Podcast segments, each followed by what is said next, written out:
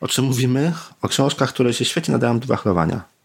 Ta pierwsza. Przynajmniej ta pierwsza, tak, ta pierwsza. Ta pierwsza ta Kolejne pierwsza. już nie. Kolejne nie, kolejne są grube i trochę mniejsze, ale A pierwsza gdzie się witamy nadaje. w naszym odcinku i tak dalej? Gdzie to wszystko się podziało, Krystian? Jest za gorąco. Joanna Furdal. W 54 odcinku i Krystian Zych.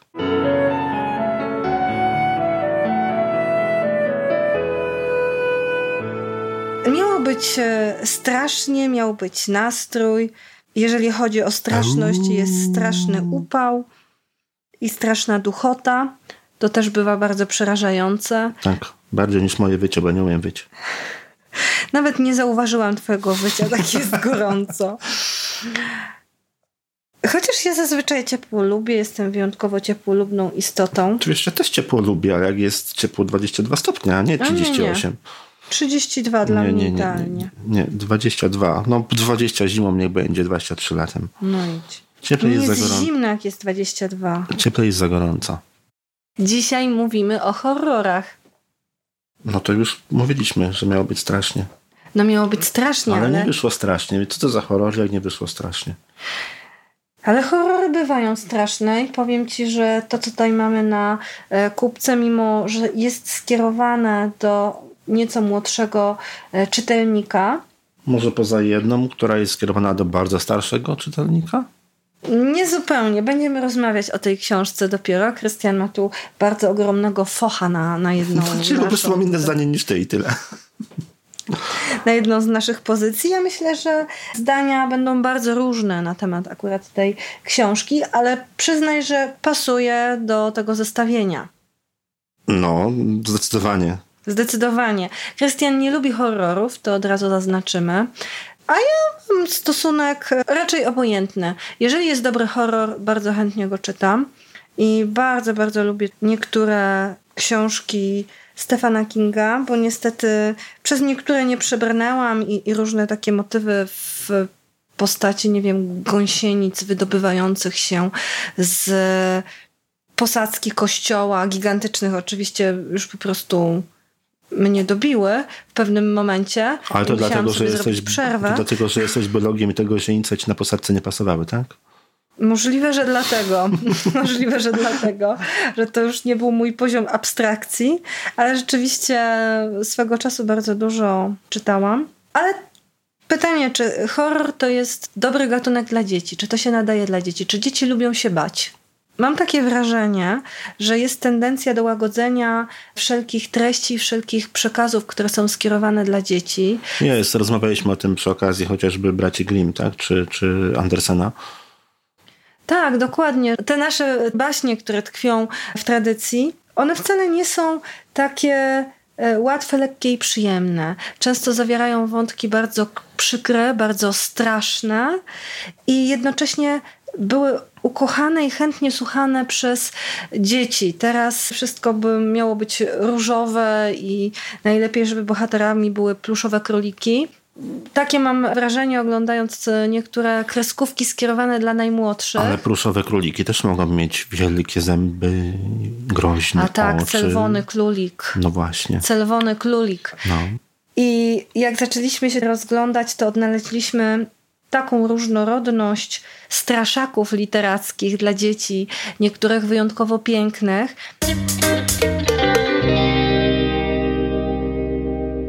Niestety nie udało nam się wypożyczyć ani pożyczyć od nikogo ilustrowanej książki przez Emilię Dziubak.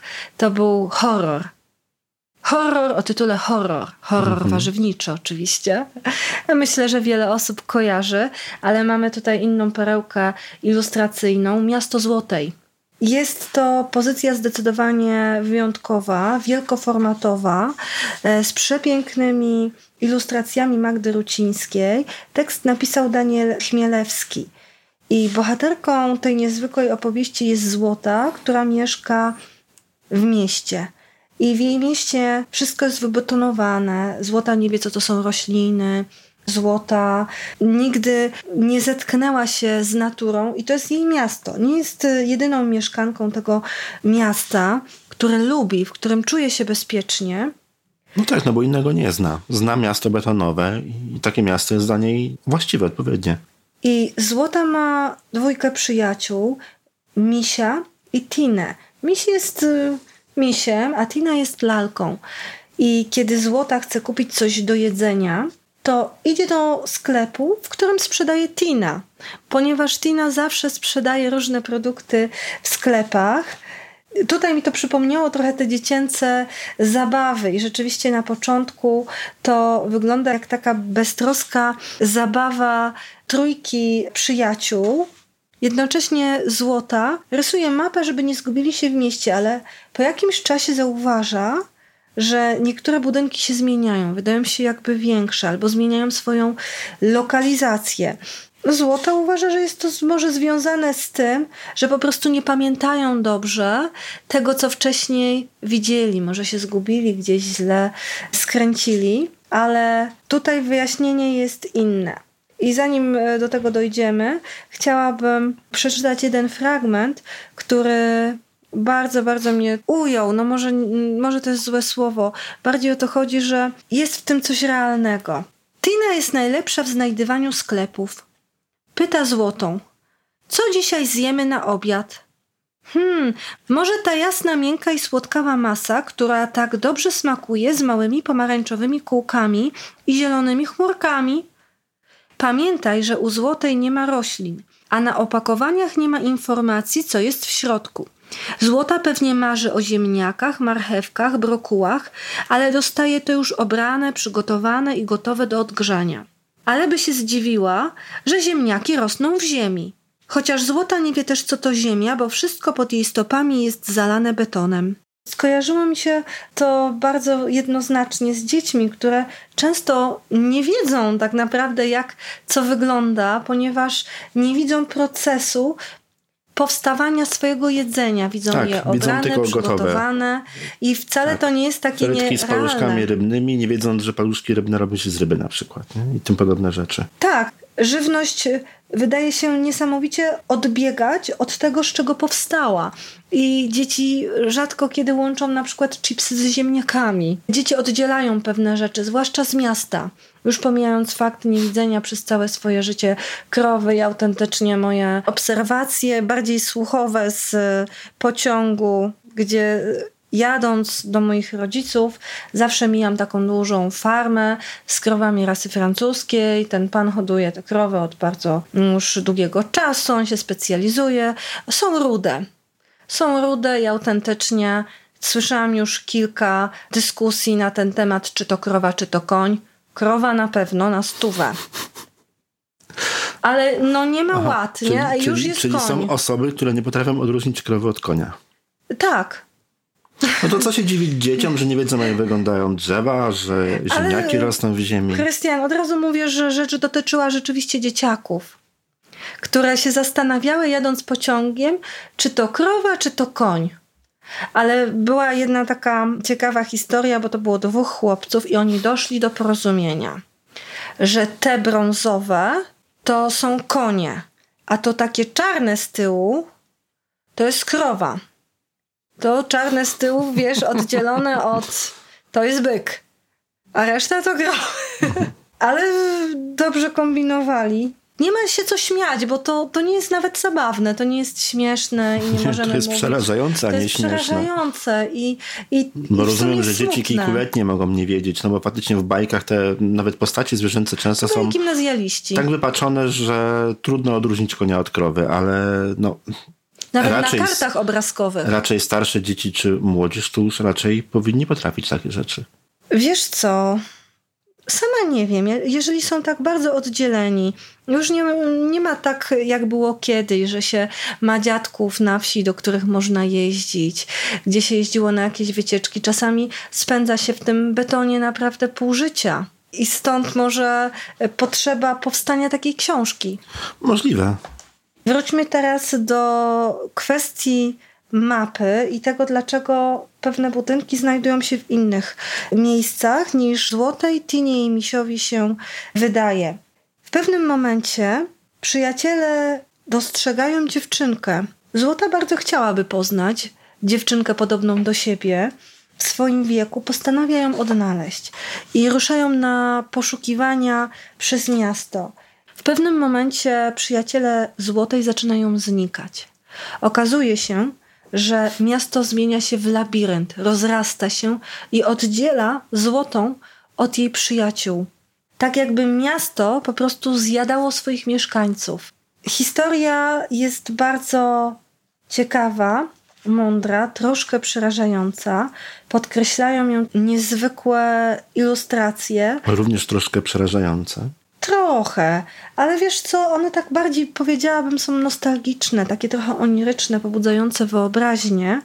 To jest taka historia z pogranicza snu, a jednocześnie, jak wcześniej mówiliśmy, w dużym stopniu osadzona w takich realiach. I w końcu Złota odnajduje dziewczynkę, i nagle stykają się dwa światy: świat natury i świat miasta.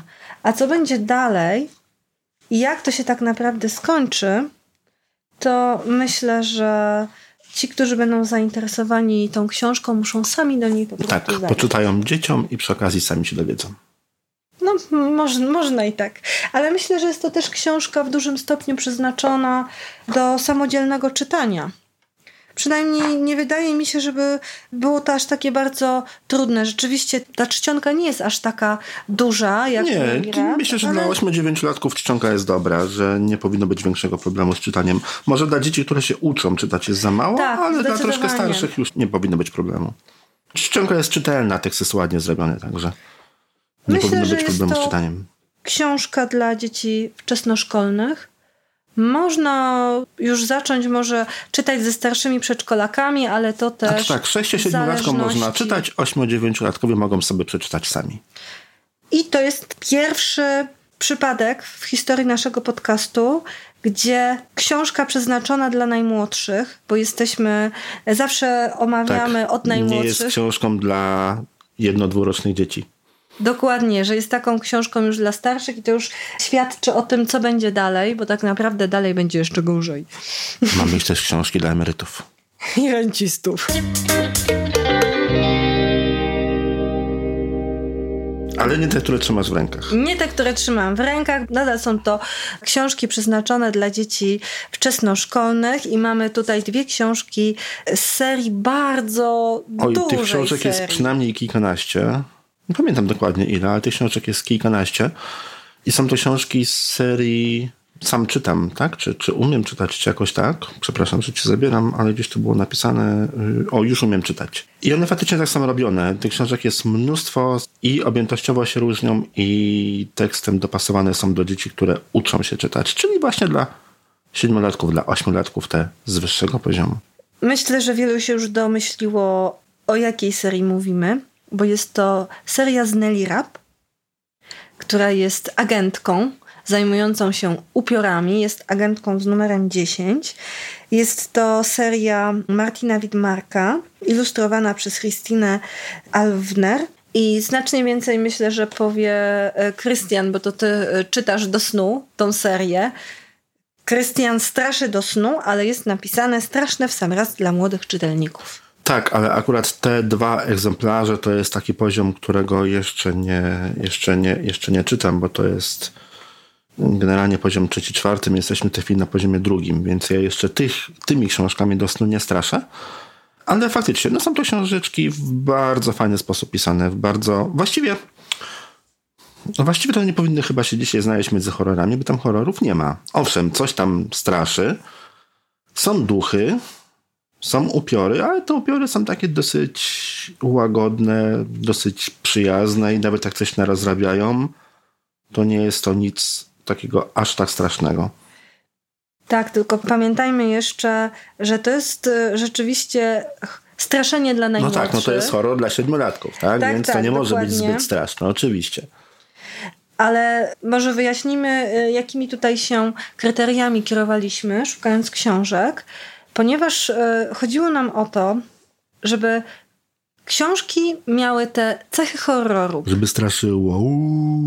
Żeby miały w sobie elementy fantastyczne, nadprzyrodzone, jednocześnie, żeby wątek e, był rzeczywiście w jakiś sposób trzymający w napięciu, żeby książki te miały cechy horror, ale jednocześnie były dostosowane dla wieku swoich czytelników. Więc tutaj mamy rzeczywiście wampiry i różnego rodzaju inne stworzenia. No w każdej książce inne, więc tych stworów różnych jest kilkanaście. Duchy, wampiry różne inne. No i właśnie wszystkie zagadki rozwiązuje Nelly i jej pies Londyn. Nelly oczywiście, jak prawdziwa agentka, musiała najpierw przejść odpowiednie szkolenie w specjalnej akademii, a więc miała również nauczycielkę, która wyszkoliła ją na tą doskonałą e, agentkę. No tak, no to nie jest taka domorosła agentka, to jest agentka po szkole. Dokładnie, to jest przeszkolona, profesjonalna agentka, która zajmuje się właśnie wampirami, upiorami i różnymi innymi elementami przyrodniczymi, nie do końca ożywionymi. I czasami za bardzo ożywionymi. Nelly Rapp została zwerbowana przez swoją rodzinę. Tak się okazało, że jej wujek Hannibal jest agentem z numerem 9 i była już nieco wcześniej obserwowana przez werbowników, upiornych agentów i wreszcie trafiła do upiornej akademii. Czy się nadaje? Pomyślałam gniewnie. Już ja jej pokażę. Nie mieliśmy tu żadnego ucznia, odkąd sam Hannibal zdał egzamin wiele lat temu. Kontynuowała Lena Slewa. Jest dziś bardzo uzdolnionym, upiornym agentem numer 9. Lena Slewa poszła na koniec sali i stanęła przy projektorze. Usiadłam i pomyślałam o wujku Hannibalu – numer dziewięć, a więc to oznaczała cyfra w klapie jego marynarki. I wszyscy pozostali goście na przyjęciu, z symbolami, też agenci. Ale co właściwie robił upiorny agent? I o jakich upiorach mówiła Lena Slewa? To wszystko wydawało się kompletnie zwariowane. I to był właśnie początek. I od tego zaczęły się wszystkie przygody Nelly Rap. Myślę, że jest to bardzo ciekawa przygoda dla dzieci, które rozpoczynają właśnie naukę czytania. I to no, też jakby takich, poznawanie tej treści. Też ile trochę starszy, bo tych książek jest mnóstwo na różnych poziomach, także nie tylko dla tych, które zaczynają czytać, ale też i dla tak, myślę tak. 8-9-latków już samodzielnie czytających. Te książki są niektóre takie całkiem długie. Ta seria mi przypomina inną serię, detektywistyczną. Pamiętasz? To zgadnie jaką? Nie no, ch chyba wszyscy zgadną. Bardzo fajna seria. Bardzo fajnie, bardzo lekko czyta się te książki. Mimo, że Przede wszystkim no to taki e, horror z humorem. No tak, tak. Właściwie są I z to, przymrużeniem oka. Są dużym. to książki, właśnie chciałem powiedzieć, bardzo mocno z przymrużeniem oka. Bardziej z przymrużeniem oka niż horrory. Dokładnie, ale i tak się tutaj ta Nelly Rapp znalazła. Powiem ci, że jest bardzo dużo książek, których tutaj nie przynieśliśmy z różnych powodów i to rozmawialiśmy przed nagraniem. Na przykład o Nilu Gaimanie, gdzie popełnił praktycznie chyba no popełnił kilka horrorów kilka, tak, dziecięcych. Tak, kilka takich książek napisał. Mhm. Omawialiśmy w jednym z odcinków e, Koralinę. O niesamowitym, klimatycznym takim nastroju, powiedziałabym, Alicji z Krainy Czarów, która nie trafiła doskonale do koszmaru. Bardzo mi się podoba ten styl pisania i to takie specyficzne napięcie, taki duszny klimat, jaki tworzy Gaiman. Jaki mamy tutaj dzisiaj. tak, mamy niesamowicie duszny klimat. Napisał także Wilki w ścianach i powiedziałabym, że to jest jeszcze dla młodszych, ale czytałam też e, z nim wywiad o jednej z książek, no, która nie została zbyt dobrze przyjęta. Księga cmentarna, gdzie Gaiman tłumaczył, jak wpadł na tą fabułę. Chodziło o to, że wiele jest książek, które mówią o dzieciach, które zostały wychowane przez na przykład zwierzęta, bo trafiły do dżungli. I on stworzył opowieść o dziecku, któremu zamordowano rodziców, a wychowały go cmentarne duchy. No, bardzo kontrowersyjne, ale też z drugiej strony z bardzo ciekawym, specyficznym przesłaniem, bo chodziło o to, że te duchy były z różnych epok i często przekazywały takie wartości bardzo niewspółczesne. No to w połączeniu z poczuciem humoru Gaimana może być naprawdę wyjątkowo ciekawe. Nie czytałem tej ja książki, też ale ja też nie jestem, jestem ciekawa. Zapowiada się bardzo ciekawie. Jestem ciekawa i koniecznie chciałam tutaj o tych jego pozycjach wspomnieć. Jedną omawialiśmy, pozostałych nie mamy, ale też e, tutaj zajmują chlubną pozycję wśród straszaków dziecięcych, ale takich pozytywnych straszaków. A teraz mamy wyjątkowo dobrą trylogię, straszącą, a może i nie straszącą, ale na pewno taką trzymającą w napięciu. I to jest trylogia Krystyny Ochson, wydawnictwa Media Rodziny, gdzie ja jako osoba dorosła bardzo chętnie to czytałam. I sama zauważyłam, że nawet z takim dużym zainteresowaniem, bo ja rozumiem, że są to książki przeznaczone dla wieku około 12 lat. Myślę, że nawet trochę starsza młodzież by się zainteresowała, biorąc pod uwagę, że rzeczywiście e, tą pierwszą część Szklane Dzieci czytałam w domu moich rodziców i zaskrzypiały drzwi. Bardzo niedobra sytuacja w tym momencie. Ale przyszedł duch czy kot? Nic nie przyszło, przeciąg był. Aha. Łe? Najpierw budujesz atmosferę, a potem mówisz, że przeciąg. No ja jestem taka praktyczna. Nic no, się nie starasz. Poradzę. Nic się nie staram. Nie dałam rady już przeczytać Kamiennych Aniołów. Trzeciego tomu? Trzeciego tomu. Przeczytałam Szklane Dzieci i Srebrny Chłopiec. Charakterystyczną cechą tutaj tych opowieści jest y, wspólny wątek taki, powiedziałabym, spirytystyczny. Bardzo specyficzny, jeżeli chodzi o pierwszą część. I łączą też y, te części bohaterowie. Występują tu Billy, Aladdin i Simona. I każde z tych dzieci jest jakby bohaterem głównym kolejnych części. Najpierw mówimy tutaj o Billy, która się po śmierci ojca, bardzo trudnej sytuacji, przeprowadziła do domu, do którego nie chciała się przeprowadzić, a mężczyzna, którego sprzedawał, nie wzbudził jej zaufania, ponieważ zauważyła, że kłamał i że meble, które pozostały w domu, nie mogły zostać pozostawione przez poprzednich mieszkańców, ponieważ są dużo starsze, dużo bardziej zniszczone. I atmosfera tego domu zaczyna się robić coraz bardziej przerażająca. W dodatku mama dziewczynki zaczyna chorować i przy pomocy swojej przyjaciółki, która do niej przyjeżdża z miasta, w którym wcześniej byli mieszkała oraz nowego kolegi, Aladyna postanawiają dowiedzieć się trochę więcej o domu. Dom jest nazywany w okolicy dreszczowiskiem, a staruszka, która wszystko wie i wierzy w duchy, mm, jeszcze bardziej tam straszy dzieci i rzeczywiście dzieją się tutaj rzeczy dość niezwykłe, przerażające.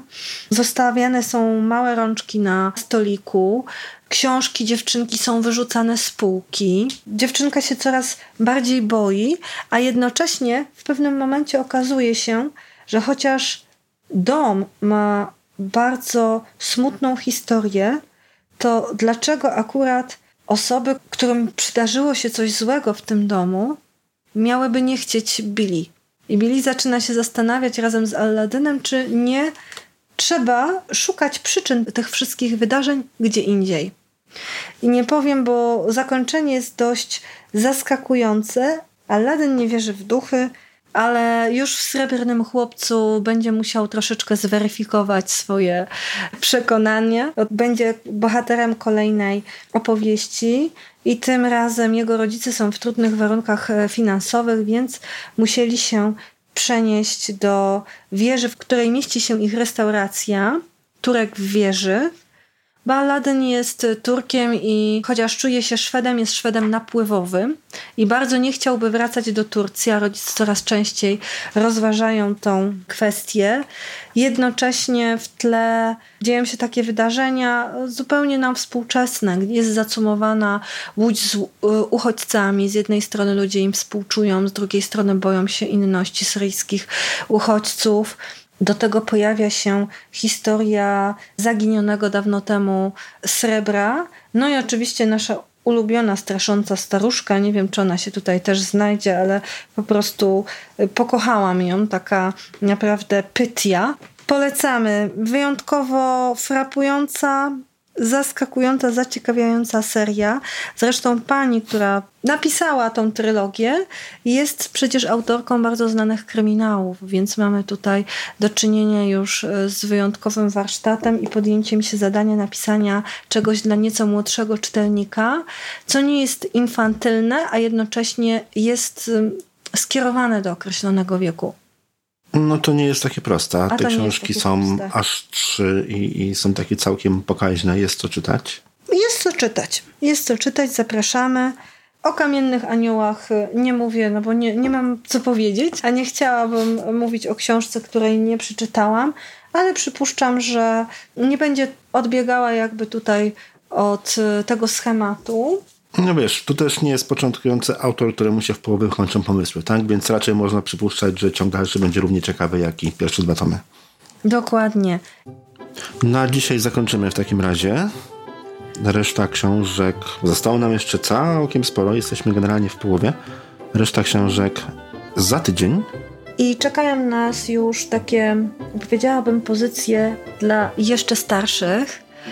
I kolejnym odcinku omówimy książkę, ale też w formie audiobooka, więc y, będzie też coś i do posłuchania, niekoniecznie do, do czytania, czytania, czytania, tylko właśnie, żeby sobie może trochę się pobać Pobać się troszkę w innej formie. pobać się w innej formie.